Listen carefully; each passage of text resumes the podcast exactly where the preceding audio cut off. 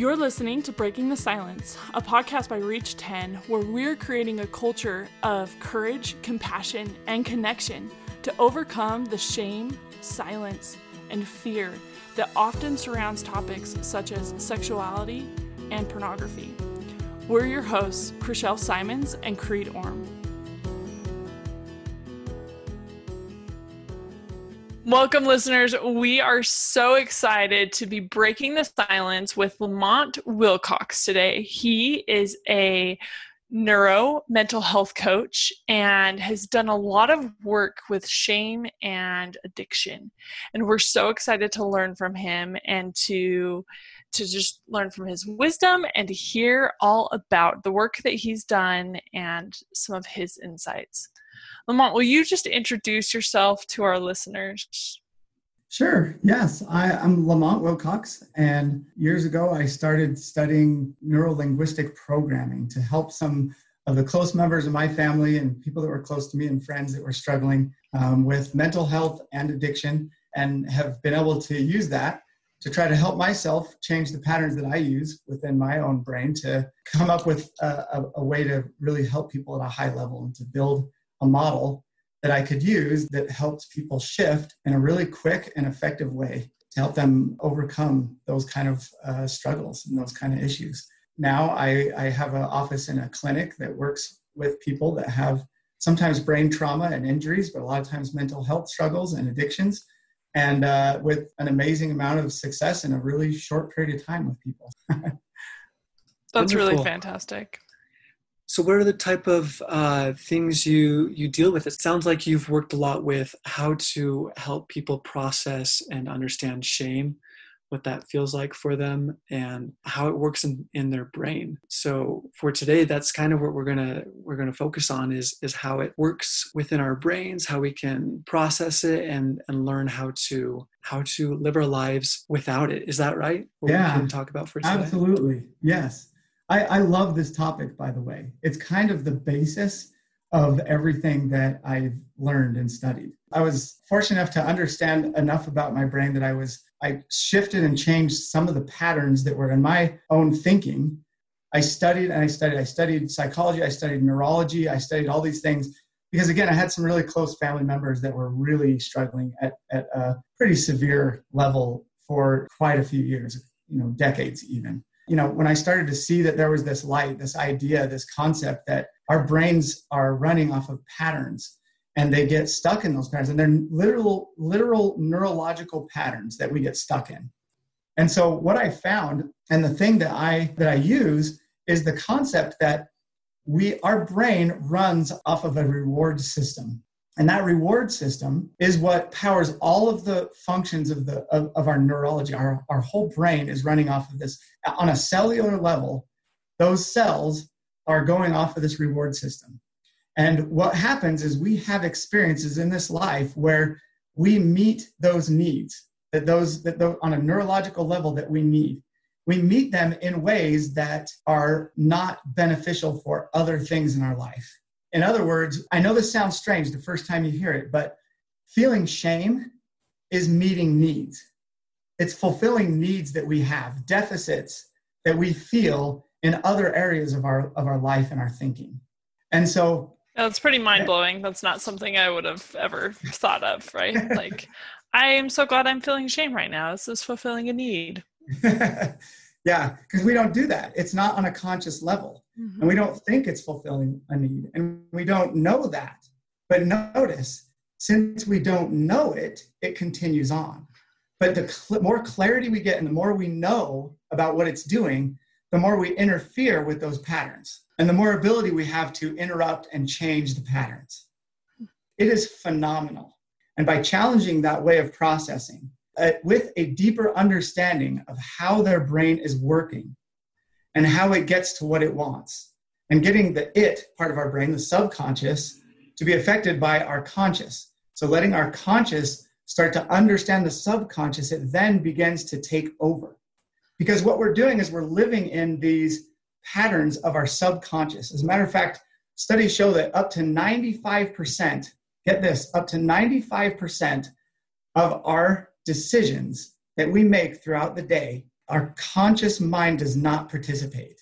So, our subconscious mind, in other words, our automated reasoning and patterns that are foundationally created from our childhood, are making the decisions for us.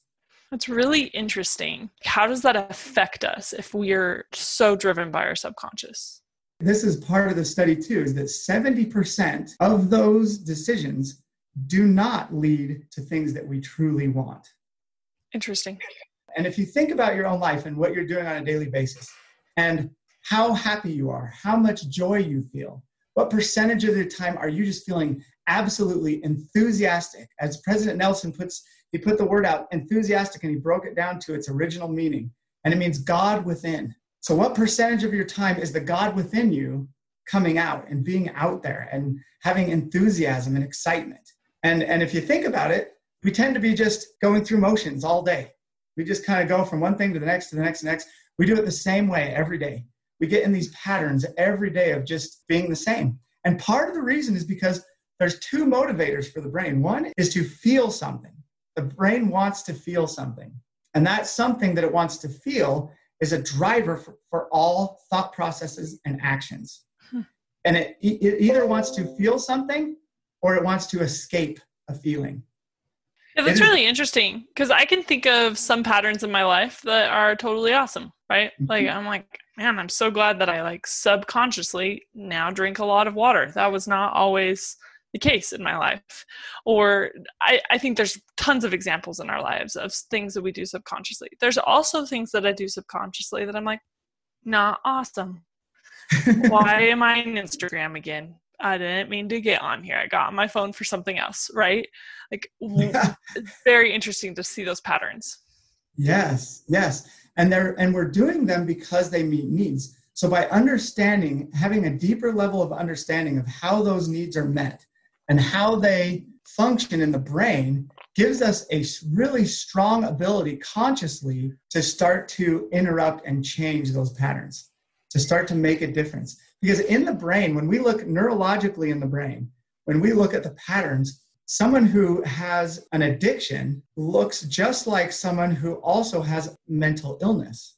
They're, they're actually very similar in the brain, extremely similar.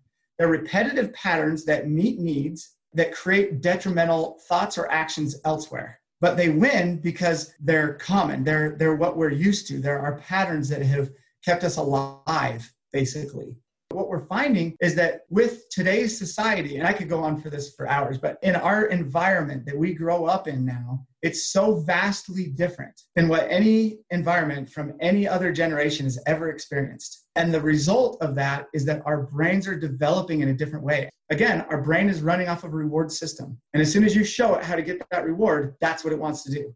It sounds kind of crazy, but when we have an addiction, even if it's a pattern of being angry or depressed or ashamed, being ashamed in the brain looks just like another addiction. Someone who does it over and over and over and it doesn't serve them, which, as we know, shame is not really a well serving experience, right? It doesn't really serve us well, as, as you guys talk about all the time. But yet we keep doing it. And we're like, why do I keep doing this? I, I, I can't seem to shake it. I can't seem to get it off. And it's because the reasoning behind it leads to the reward so strongly that we can't, our brain hasn't found an alternative. That's basically what's happening is that when they come to me, I help them see an alternative. There, I help them on a subconscious level, I help them discover the alternative that breaks them free of that way of thinking.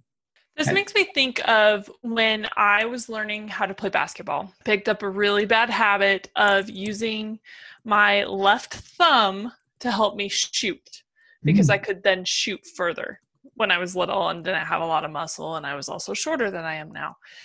Um, and that helped me to make more baskets. And so that was a really helpful thing then. But later on, I had a coach who was like, this needs to stop, Chriselle. And and it was such a difficult pattern to stop because it's what my body knew how to do. It's what like my brain knew how to do. I know how to make baskets this way. But in order for me to succeed as a basketball player, I needed to have my shooting be independent of that left thumb, if that makes sense. Mm-hmm. And it took a lot of practice so so so much practice to get that way of shooting out and to then shoot like in a way that was way more effective and ultimately led to higher percentages of success right? So is that is that kind of what you mean is that even though some of our patterns don't serve us it's what we go back to because it's what we know and therefore we know we're going to survive? Yes. So and and you you brought up a really key point. So one of the things you had to repeat it numerous times right right one of the ways to build patterns deep patterns into our brain is to repeat them over and over and over until we don't have to think about them anymore and I bet that later on you were able to not even be thinking about that thumb, right? Yeah. And you could just shoot. So that's one way. However, that way can take a long time and it yeah. takes a lot of work and attention. Whereas if you play off of the natural needs of your brain, you can have it shift almost immediately, if not immediately. And I can give you an example of that. When someone has a traumatic experience, right? They say they get in a car accident and it's very traumatic. I had one client that got in two major car accidents in a three month period. And after the first one, she couldn't drive, she could barely ride in a car. After the second one, it was even worse. It was because of all the things, when you have an immediate moment, there is a massive rush of chemicals. And those chemicals solidify patterns. And so when someone gets in an accident, they have an experience where these chemicals rush in and they get really fearful, they get really scared. In that instance, they're being fearful and scared. And those emotions, they create a certain number of neurotransmitters that are the chemicals that are secreted when these are made, and they salt, they, they cement that way of thinking. And then they almost can't get in a situation like that again that's even close because it triggers that pattern again. And then it starts happening again.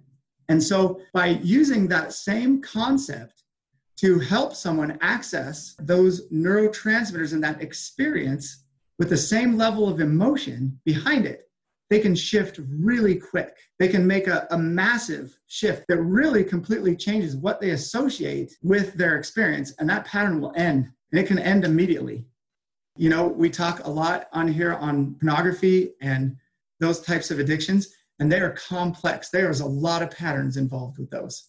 There's a lot of chemicals and there's a lot of patterns. So it's a matter of getting through some of that clarity around what's going on. And shame is one of the key pieces that I work through with someone so that their brain no longer gets a reward for feeling ashamed. On a subconscious level.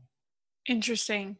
This is so fascinating. And I'm so grateful that we have another episode with you coming up because I feel like we're just scratching the surface with the power of what you're talking about. And we can change that. We are not stuck with the brain that we think that we have. We're not stuck. It can be changed. That's wonderful. I, what wonderful hope we have to change these thought patterns, arrive to a better way to manage our lives, be more thoughtful and mindful of our decisions. I want to improve in the way I make my decisions. I don't want to go off on this subconscious 95% decision making when 70% of mm. it is not even for stuff that I would really want. So, thank you so much for sharing all of this information with us. And we're really looking forward to the next episode where we can dive in more about how we can change those thought patterns and what it would mean for us to be able to do so. Yes, I'm excited to talk more about the concept of repentance that's another one I love that has a lot of helpful pieces to it. Perfect. Thank you so much, Lamont. We're looking forward to our next episode with you. And we are so grateful for the little, not even little, the huge nuggets of wisdom that you've shared with us. And overall, the overarching message of hope that we can change. We can change our patterns. We can change the way we think. We can change our subconscious. Yes, and you really hit it. Hope is a big deal. Hope is one of those things that will create chemical adjustments and differences and changes and interruptions to the patterns. Hold on to hope. It is one of the most powerful beliefs you can you can have. You know, I hope everybody will find the links here and go to the webpage and, and go to my Facebook page and my YouTube channel and look at additional things there. This just came to me and I hope this is okay, but I do a lot of individual sessions. But since a lot of your listeners are probably college kids, a little younger, and maybe with a little bit less access to funding, so to make it more affordable, people, I do group sessions. I don't know if we want to put something together where if people are interested, they can maybe send an email or something like that and we can organize maybe a group session or even do an online session. It would be a good six or seven hour session, but it's getting a major shift in our heads. Yeah, I think that's great. And we can definitely have them reach out to you. So if you are interested in that and you would like to learn more from Lamont and have an experience like this, whether it's private or group, reach out to him. Again, we're going to include all of his contact information and, and a link to that in our show notes so that you can find that easily. And you can find him on YouTube and his website. And we are again, just so grateful for you, Lamont. Grateful for your generosity and your kindness in sharing your wisdom and the things that you've learned over the years. Well, thank you. Thank you so much for all you do. You guys are great. I love what you're doing and all the effort. And I know you guys have put out a lot on the line and spent a lot of your time just to help and serve. Thank you for listening to Breaking the Silence by Reach 10. Help us create a new culture of connection by sharing what you heard today with at least 10 people. Please help us reach more young adults by going to iTunes to rate and review our podcast. Be sure to subscribe so you don't miss any episodes. Reach 10 is a nonprofit. You can help support this podcast by donating on our website and following us on social media. We share these views to open the dialogue on these tough issues. We are not professionals, and the ideas shared on this podcast should not be taken as professional advice. The opinions and views that our hosts and guests share do not necessarily reflect the views of Reach 10, and we don't guarantee the accuracy of any statements you hear. Reach 10 is not responsible for your use of information heard on this podcast. We keep learning and invite you to join us as we build a more open, compassionate, and courageous culture.